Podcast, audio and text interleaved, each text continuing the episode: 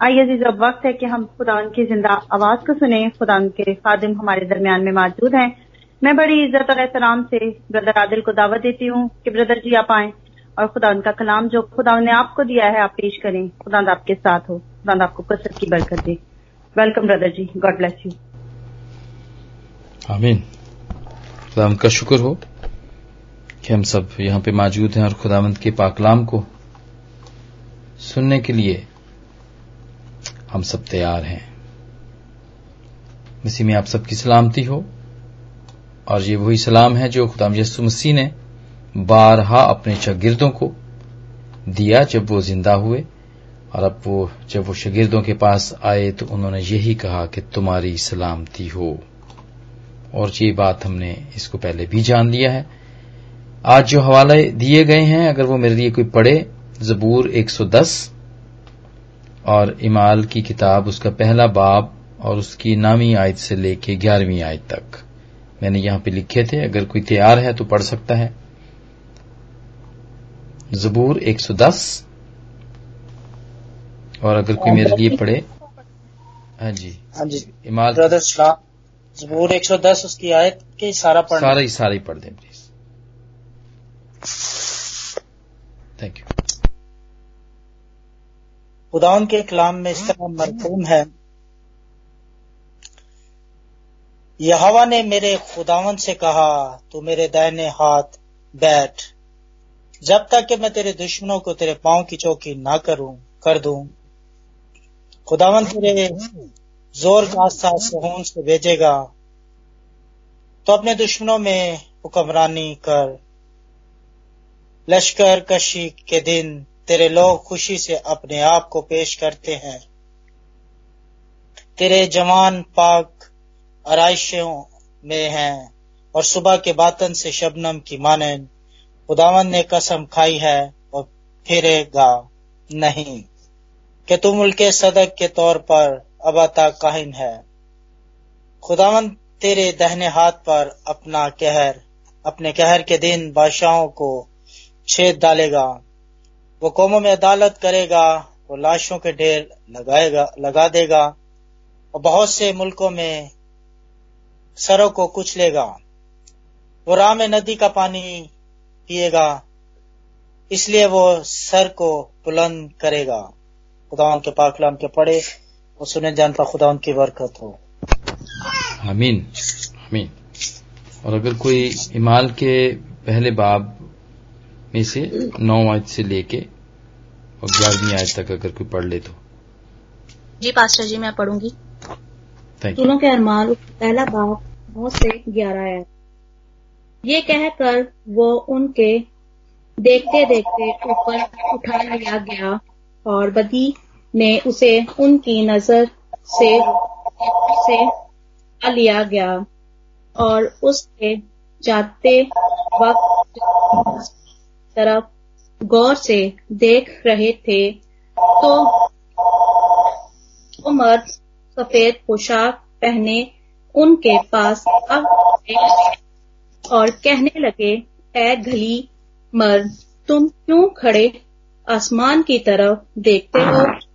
यही यस्सु जो हम तुम्हारे पास से आसमान पर खड़ा उठाया गया है, इस तरह फिर आएगा जिस तरह तुमने अस, उसे आसमान पर जाते देखा है। पाकलाम में पढ़े और सुने खुदा की बरकत हो। आमीन। आमीन। आमीन। जैसा कि आपने हवालों को सुना और इनसे पता चलता है कि हम खुदाम यसु मसीह के आसमान पे जाने के बारे में इन हवालों के अंदर हमने पढ़ा जो हमने सबूर 110 में और इसी तरह हमने माल के पहले बाब की नौ आयत से लेके ग्यारहवीं आयत में जो हवाला पड़ा, इसमें ये एक कहानी पेश करता है।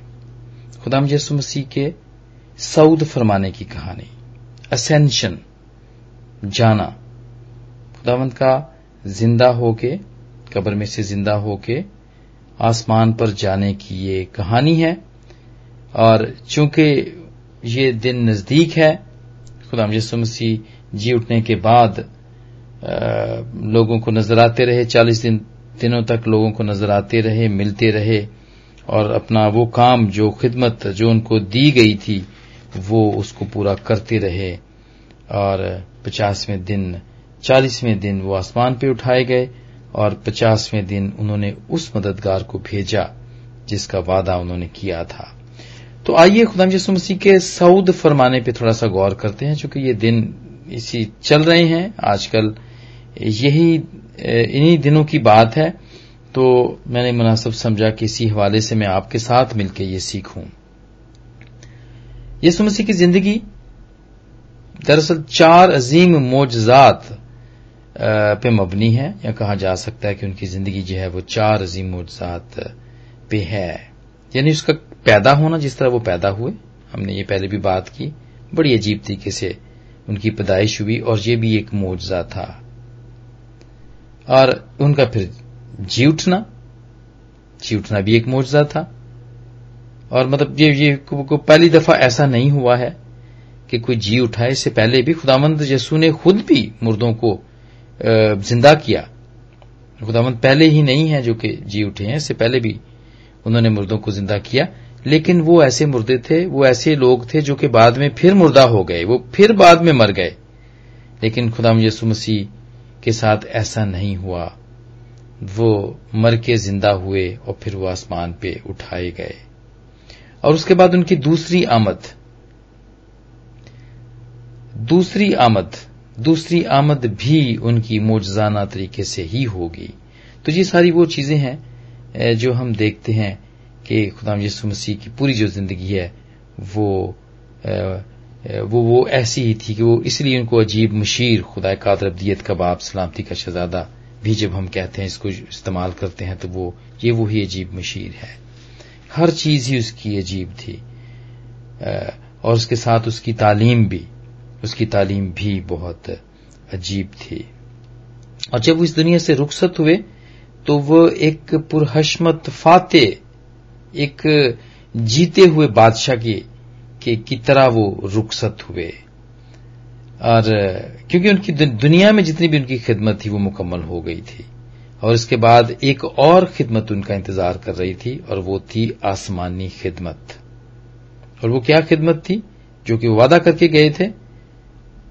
और वो वादा ये था कि मैं जाऊँगा ताकि वो हमारे लिए घर बनाए। और वो हमारी शिफायत करें और वो कहानत, यानी कि वो जो, सरदार काहिन का जो काम हुआ करता था, हैकल के अंदर वो वहाँ पे जाके उन्होंने हमारे लिए करना था।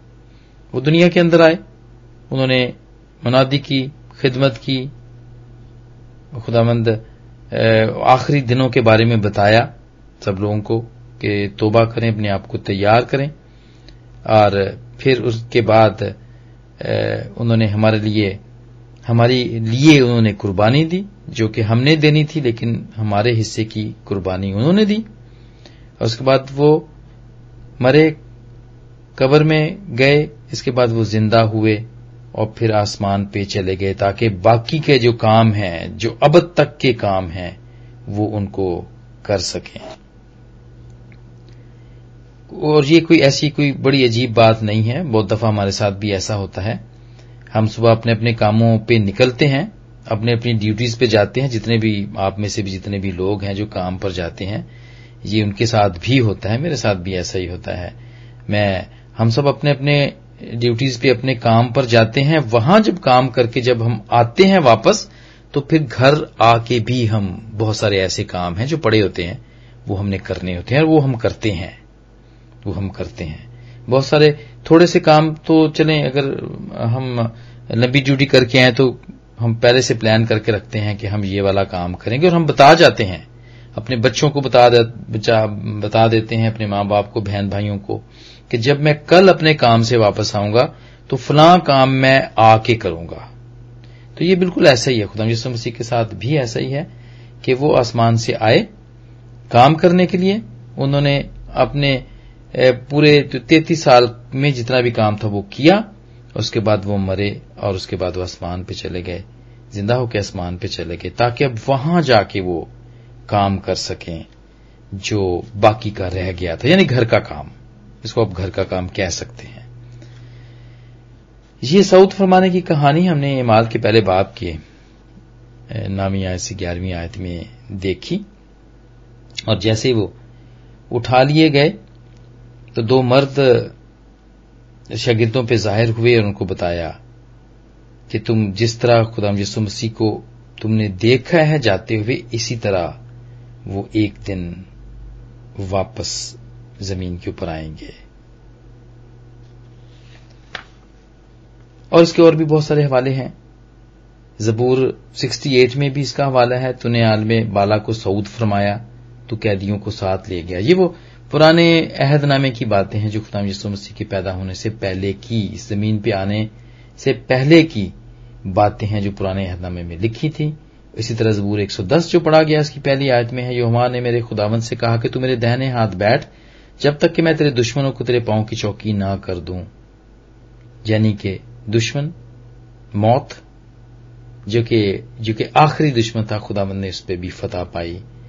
और ये पूरा जबूर जो कि बादशाहों का जबूर, जो कि दाऊद नबी ने नबूत की आँख से और इसको देखा और लिखा पाकरू की कुदरत से इसको लिखा, और ये खुदाम यसु मसीह पर साधक आता है। क्योंकि ये उन बादशाहों के लिए लिखा जाता था, जो कि जंग जीत के आया करते थे। और यहाँ पर 110 जबूर जब लिखा दाऊद ने तो वो खुदाम यसु मसीह के लिए ये नबूती तौर पे हो गया। इसी तरह लुका के नामे बाप की 51 वर्ष में है, जब वो दिन आ गए कि वो ऊपर उठाया जाए तो ऐसा हुआ कि उसने यरूशलेम जाने को कमर बांधी और उसका सऊद फरमाना खुदा के मंसूबे में था।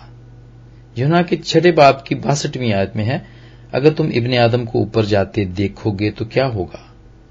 और यूना के चौदहवें बाप की अठाईसवीं आयत में है कि तुम सुन चुके हो कि मैंने तुमसे कहा कि जाता हूँ और तुम्हारे पास फिर आता हूँ। अगर तुम मुझसे मोहब्बत रखते हो तो इस बात से भी। इस बात से कि मैं बाप के पास जाता हूँ, खुश होते, क्योंकि बाप मुझसे बड़ा है। ये बाप की बड़ाई कर रहे हैं। खुदा यसुम से अपने शागिर्दों को ये बात बता रहे हैं। और इसी तरह यहुना के बीसवें बाप की सत्रहवीं आयत में यसु ने उससे कहा कि मुझे ना छू।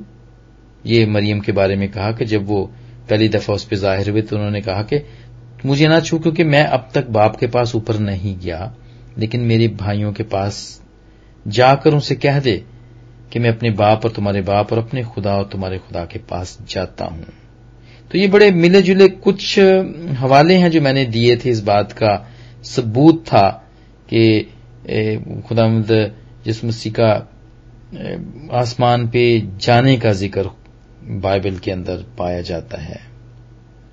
शागिर्द जो कि ना तो उसकी मौत को, ना उसके दफन होने को, ना उसके जी उठने की अनमोल सच्चाई को समझते थे जब उन्होंने ये सऊद फरमाने का ये वाक्य जब उन्होंने ये देखा तो उनको इस बहुत सारी बातों का यकीन हुआ और उनको याद आया कि हाँ वो जब वो ज़मीन के ऊपर जब था, वो जब मोजे किया करता था तो और वो लोगों को सिखाया करता था तो ये बात वो हमें बताया करता था।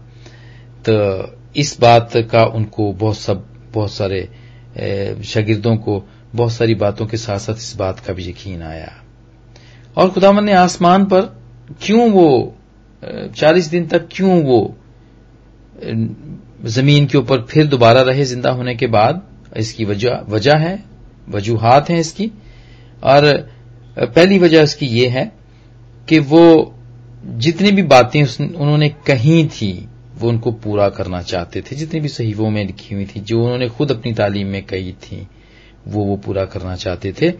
और वो किसी शक शुबा के बगैर ये साबित करे कि वो हकीकत में मुर्दों में से ज़िंदा हो गए हैं, और वो इसलिए भी कि ईमानदारों के ईमान के इस्तेकाम हो, वो मज़बूत हों। जितने भी ईमानदार हैं, जो भी खुदाम यसु मसीह पर ईमान लाए थे या इसके वसीले से जब उन्होंने इस बात को कहा और जो ईमानदार थे, और जो खुदामंद का यकीन रखते थे, और जो खुदामंद ने उनको कहा था कि मैं मर के मैं फिर ज़िंदा हो जाऊँगा।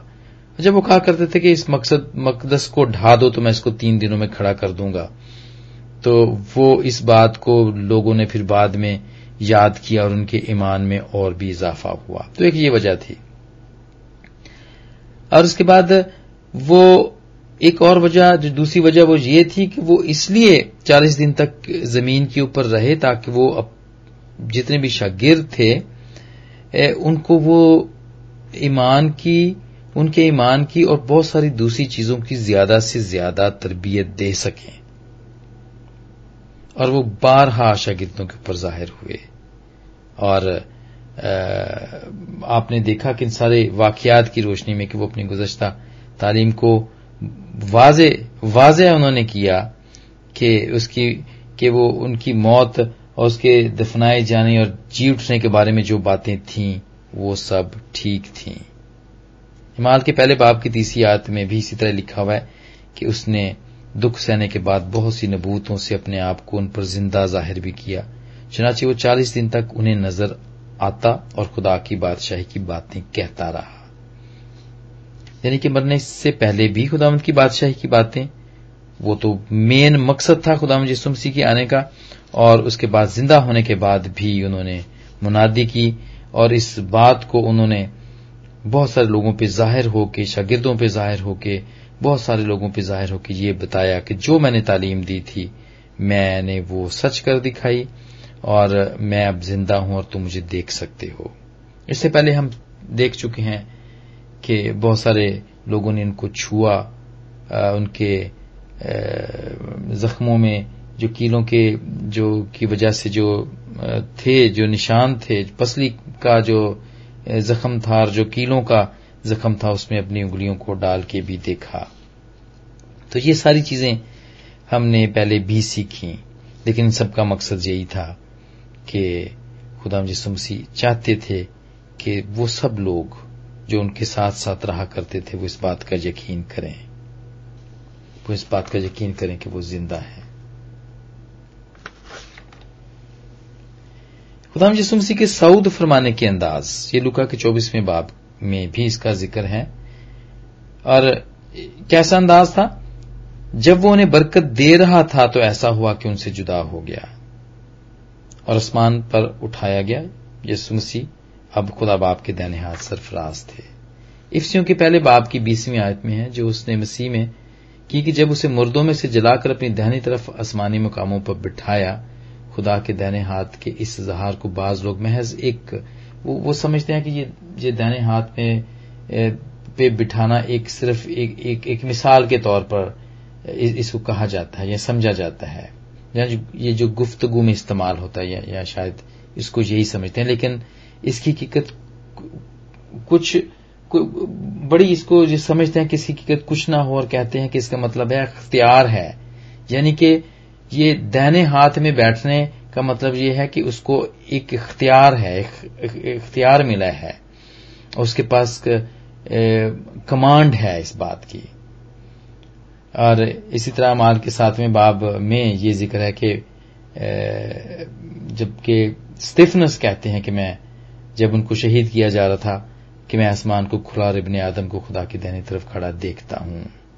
ये सारी वो चीज़ें हैं जो हम देखते हैं और जो लोगों ने, जो कुछ शगिर्दों ने तो उनको देखा, अपनी आँखों से देखा, लेकिन स्टिफनस मुकदस स्टिफनस वो है जिसने बहुत बाद में भी खुदाम यसु मसीह को आसमान को खुला और उसने तख्त पर उसको खड़े देखा। तो ये वो सारी चीज़ें हैं। जो कि गवाह, गवाहों की तौर पे अंजीलों के अंदर लिखी गई और इसके बाद इमाल की किताब में भी लिखी गई। उसके आसमान पे जाने की ज़रूरत क्या थी? जबकि मैंने, जैसा कि मैंने पहले भी कहा कि जिस तरह हम अपने काम पर जाते हैं और फिर काम से वापस आ जाते हैं, इसी तरह खुदामंद का जो कि आसमान जो कि उसका घर था, वो वहाँ से आया था। एक काम करने के लिए आया था। और जब वो काम करके, जब उसका काम खत्म हो गया तो फिर वापस अपने घर चला गया। जुना के चौदहवें बाप की अठाईसवीं आयत में है कि मैं बाप के पास जाता हूँ। और ये इस बात की नबूत है कि उसने कहा था कि वो बाप के पास जाएगा, और वो गया। अब फिर उसके बाद एक और ज़रूरत थी कि वो आसमान पर जाता और वो एक इलाही मंसूबा था कि जब तक खुदा यसु मसीह आसमान पर ना जाते, तब तक पाक रू ईमानदारों में आकर ना बसती। तब तक पाक रू ईमानदारों में आकर बस नहीं सकता था। इसलिए भी ज़रूरी था राम यसु मसीह का आसमान पर जाना। बहुत सारे मकासद, इसके साथ और भी बहुत सारे हो सकते हैं। और ये भी था कि जैसे कि यमुना के सत्रहवें बाब में है कि आप वो घड़ी आ पहुँची कि अपने बेटे का जलाल ज़ाहिर कर ताकि बेटा तेरा जलाल ज़ाहिर करे। ये खुदाम यसु मसीह के बारे में जितनी भी बातें कही गई थी, ये सब खुदा को जलाल देने के लिए थी। ये खुदामंद को जलाल देने के लिए थी।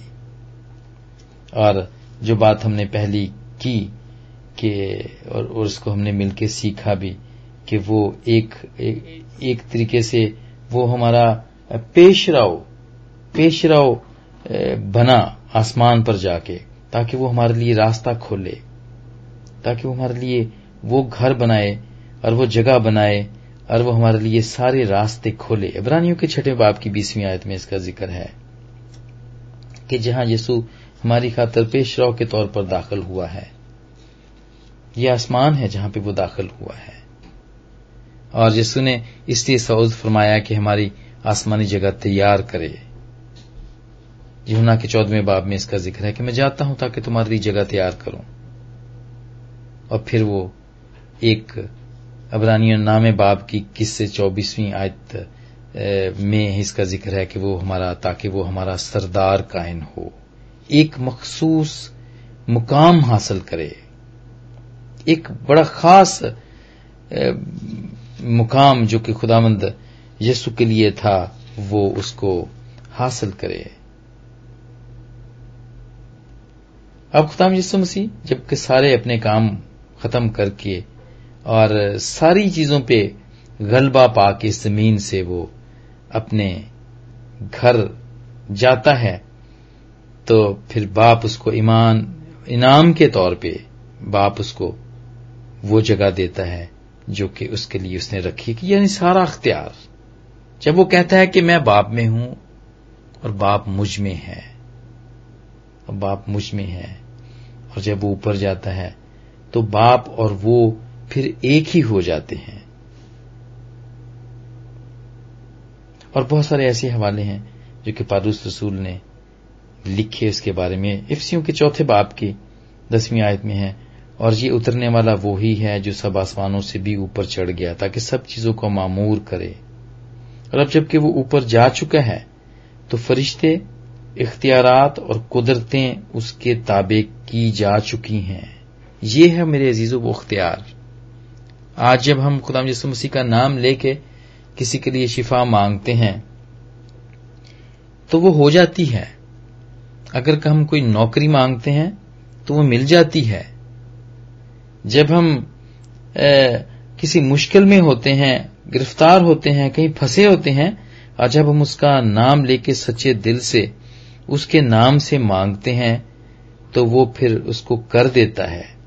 और वो इसलिए कर देता है कि उसके पास ये इख्तियार है। ये इख्तियार है जो उसने सऊद फरमा के हासिल किया है। ये सब उसके उसके ताबे हैं। ये सारे उसके हाथ में हैं। और पत्रस तो अपने खत में, पहले पत्रस अपने खत में तीसरे बाप की बाईसवीं आयत में तो वो इसको इस तरह लिखता है कि उसका साउद कर जाना उसके लिए ताजपोशी बन गया। और ताजपोशी बादशाह की होती है। और जो हमने अभी हवाला पड़ा है जबूर के 110 के अंदर कि वो बादशाह के तौर पे, वो सारे बादशाह की, वो सारी बादशाह की बातें हैं वो। वो वो वो एक काहिन के तौर पे और एक बादशाह के तौर पे उसकी ताजपोशी होती है। और ये एक बहुत बड़ा भेद है। और मैं समझता हूँ, ये तमोतीस के तीसरे बाब में इसका, इसके इसके छह आर्टिकल्स के बारे में लिखा है, इसके छह भेदों के बारे में लिखा हुआ है कि ये, वो ऐसी चीज़ें हैं छह जो कि खुदाम यसु मसीह में पूरी होती हैं। और उसमें यही है तमोती इसके छठे बाब में कि इसमें कलाम नहीं कि दीनदारी का भेद बड़ा है। यानी वो जिसम में ज़ाहिर हुआ और रूह में रास्तबाज ठहरा, फरिश्तों को दिखाई दिया गैर कौमों में उसकी मुनादी हुई और दुनिया उस पर ईमान लाई और वो जलाल में ऊपर उठाया गया। ये सारी छह बातें हैं। ये सारे छह भेद हैं जो कि हम पढ़ते हैं और हम में से बहुत सारे इसको समझते हैं। हमें से बहुत सारे इसको समझते हैं। आज हमारा ज़िंदा खुदावंत हमारे साथ है। हमारी शुक्रगुजारियों को वो सुनता है, कबूल करता है और हमारी जितनी भी गुजारिशें हैं उसको भी वो सुनता है। और एक दिन। एक दिन हर एक घुटना उसके आगे झुकेगा। हर एक ज़ुबान उसका इकरार करेगी कि यीशु मसीह ही खुदाबंद है। क्योंकि क्योंकि उसको उसे बहुत सर बुलंद किया गया है उसे वो नाम बख्शा गया है जो सब नामों से आला है। फिलिपियों के दूसरे खत में दूसरे बाब में इस, इसका ज़िक्र है। ताकि यस्सु के नाम पर हर एक घुटना झुके। खा आसमानियों का खा जमीनियों का। खा उनका जो ज़मीन के नीचे हैं। और खुदा बाप के जलाल के लिए हर एक ज़ुबान इकरार करे कि यीशु मसीह खुदावंद है। हर एक। क्योंकि वो जो छह आर्टिकल्स जो हमने बताए हैं अभी जो इसके पहले खत में जो लिखे गए हैं तीसरे बाब में, उसके मुताबिक जबकि वो बादशाह बन के वो सारी चीज़ों को फतह करके आसमान पर बैठा है। तो मेरे अजीजों, ये वो भेद है जो हम इस बात को समझते हैं। जब हम पाकलाम को पढ़ते हैं, जब हम दुआ करते हैं, जब हम सीखते हैं खुदावंत की पाकलाम की सारी बातों को तो फिर हम इस बात का इकरार करते हैं। और वो भी फिर हमें सरफराज करता है। वो भी हमें सरफराज करता है। खुदाम यीशु मसीह का आसमान पर जाना। आमतौर पे तो हम जो चीज़ भी ऊपर फेंकते हैं, वो नीचे को आती है। वो क्यों क्यों नीचे को आती है? क्योंकि हमारी ज़मीन एक ग्रेविटी है, एक नेगेटिव ग्रेविटी है, जिसको कशिश सकल कहते हैं। उसका एक कानून है कि आप जो चीज़ ऊपर फेंकते हैं, वो नीचे आती है। लेकिन खुदाम यीशु मसीह इस कशिश सकल को तोड़ते हुए और इस जिसम के साथ ही वो ऊपर चले गए हैं। और एक दिन इसी जिसम के साथ वो वापस आएँगे। इसी जिसम के साथ वापस आएँगे ताकि वो हमें भी इन जिस्मों के साथ ऊपर ले जाएँ। जिस ग्रेविटी को, जिस कशिश सकल के कवानीन को को तोड़ते हुए वो ऊपर गए हैं, इसी तरह वो हमें भी साथ में ले जाएँगे। आइए मेरे अजीजों, अब जबकि हमें पता चल चुका है, अब जबकि हमने सुन लिया है खुदाम के पाकलाम की रोशनी में जब हम ये जान गए हैं कि खुदाम यस्सु मसीह ने ऐसा कर दिखाया है और उन्होंने कहा है, और उन्होंने कहा है कि वो हमें भी ले जाएँगे। जैसे वो खुद, उन्होंने हमें करके ये बात दिखाई कि वो ज़िंदा होकर ऊपर गए। और जितनी भी बातें उन्होंने ज़मीन पे कही थी, वो सब पूरी की। यकीनन ये बात भी पूरी करेंगे कि वो एक दिन आएँगे और हमें इन जिस्मों के साथ ऊपर ले जाएँगे, आसमानों पर, जहाँ पर वो रहते हैं, जहाँ पर उन्होंने हमारे लिए घर बनाया है, वहाँ रहने के लिए, ताकि हम उनके साथ रह सकें। जब हमें इन सब बातों का पता चल गया है तो मेरे जीजो आइए अपने आप को तैयार करें। अपने दिलों को, अपने जेनों को, अपने ख्यालों को दुरुस्त करें। और खुदावंत की वो सारी तालीम जो उन्होंने इस सरजमीन पर रहते हुए दी, उस पर अमल करें। और आज खुदावंत, इस पाकलाम के वसीले से मुझे और आप सबको बरकत दे। आमीन।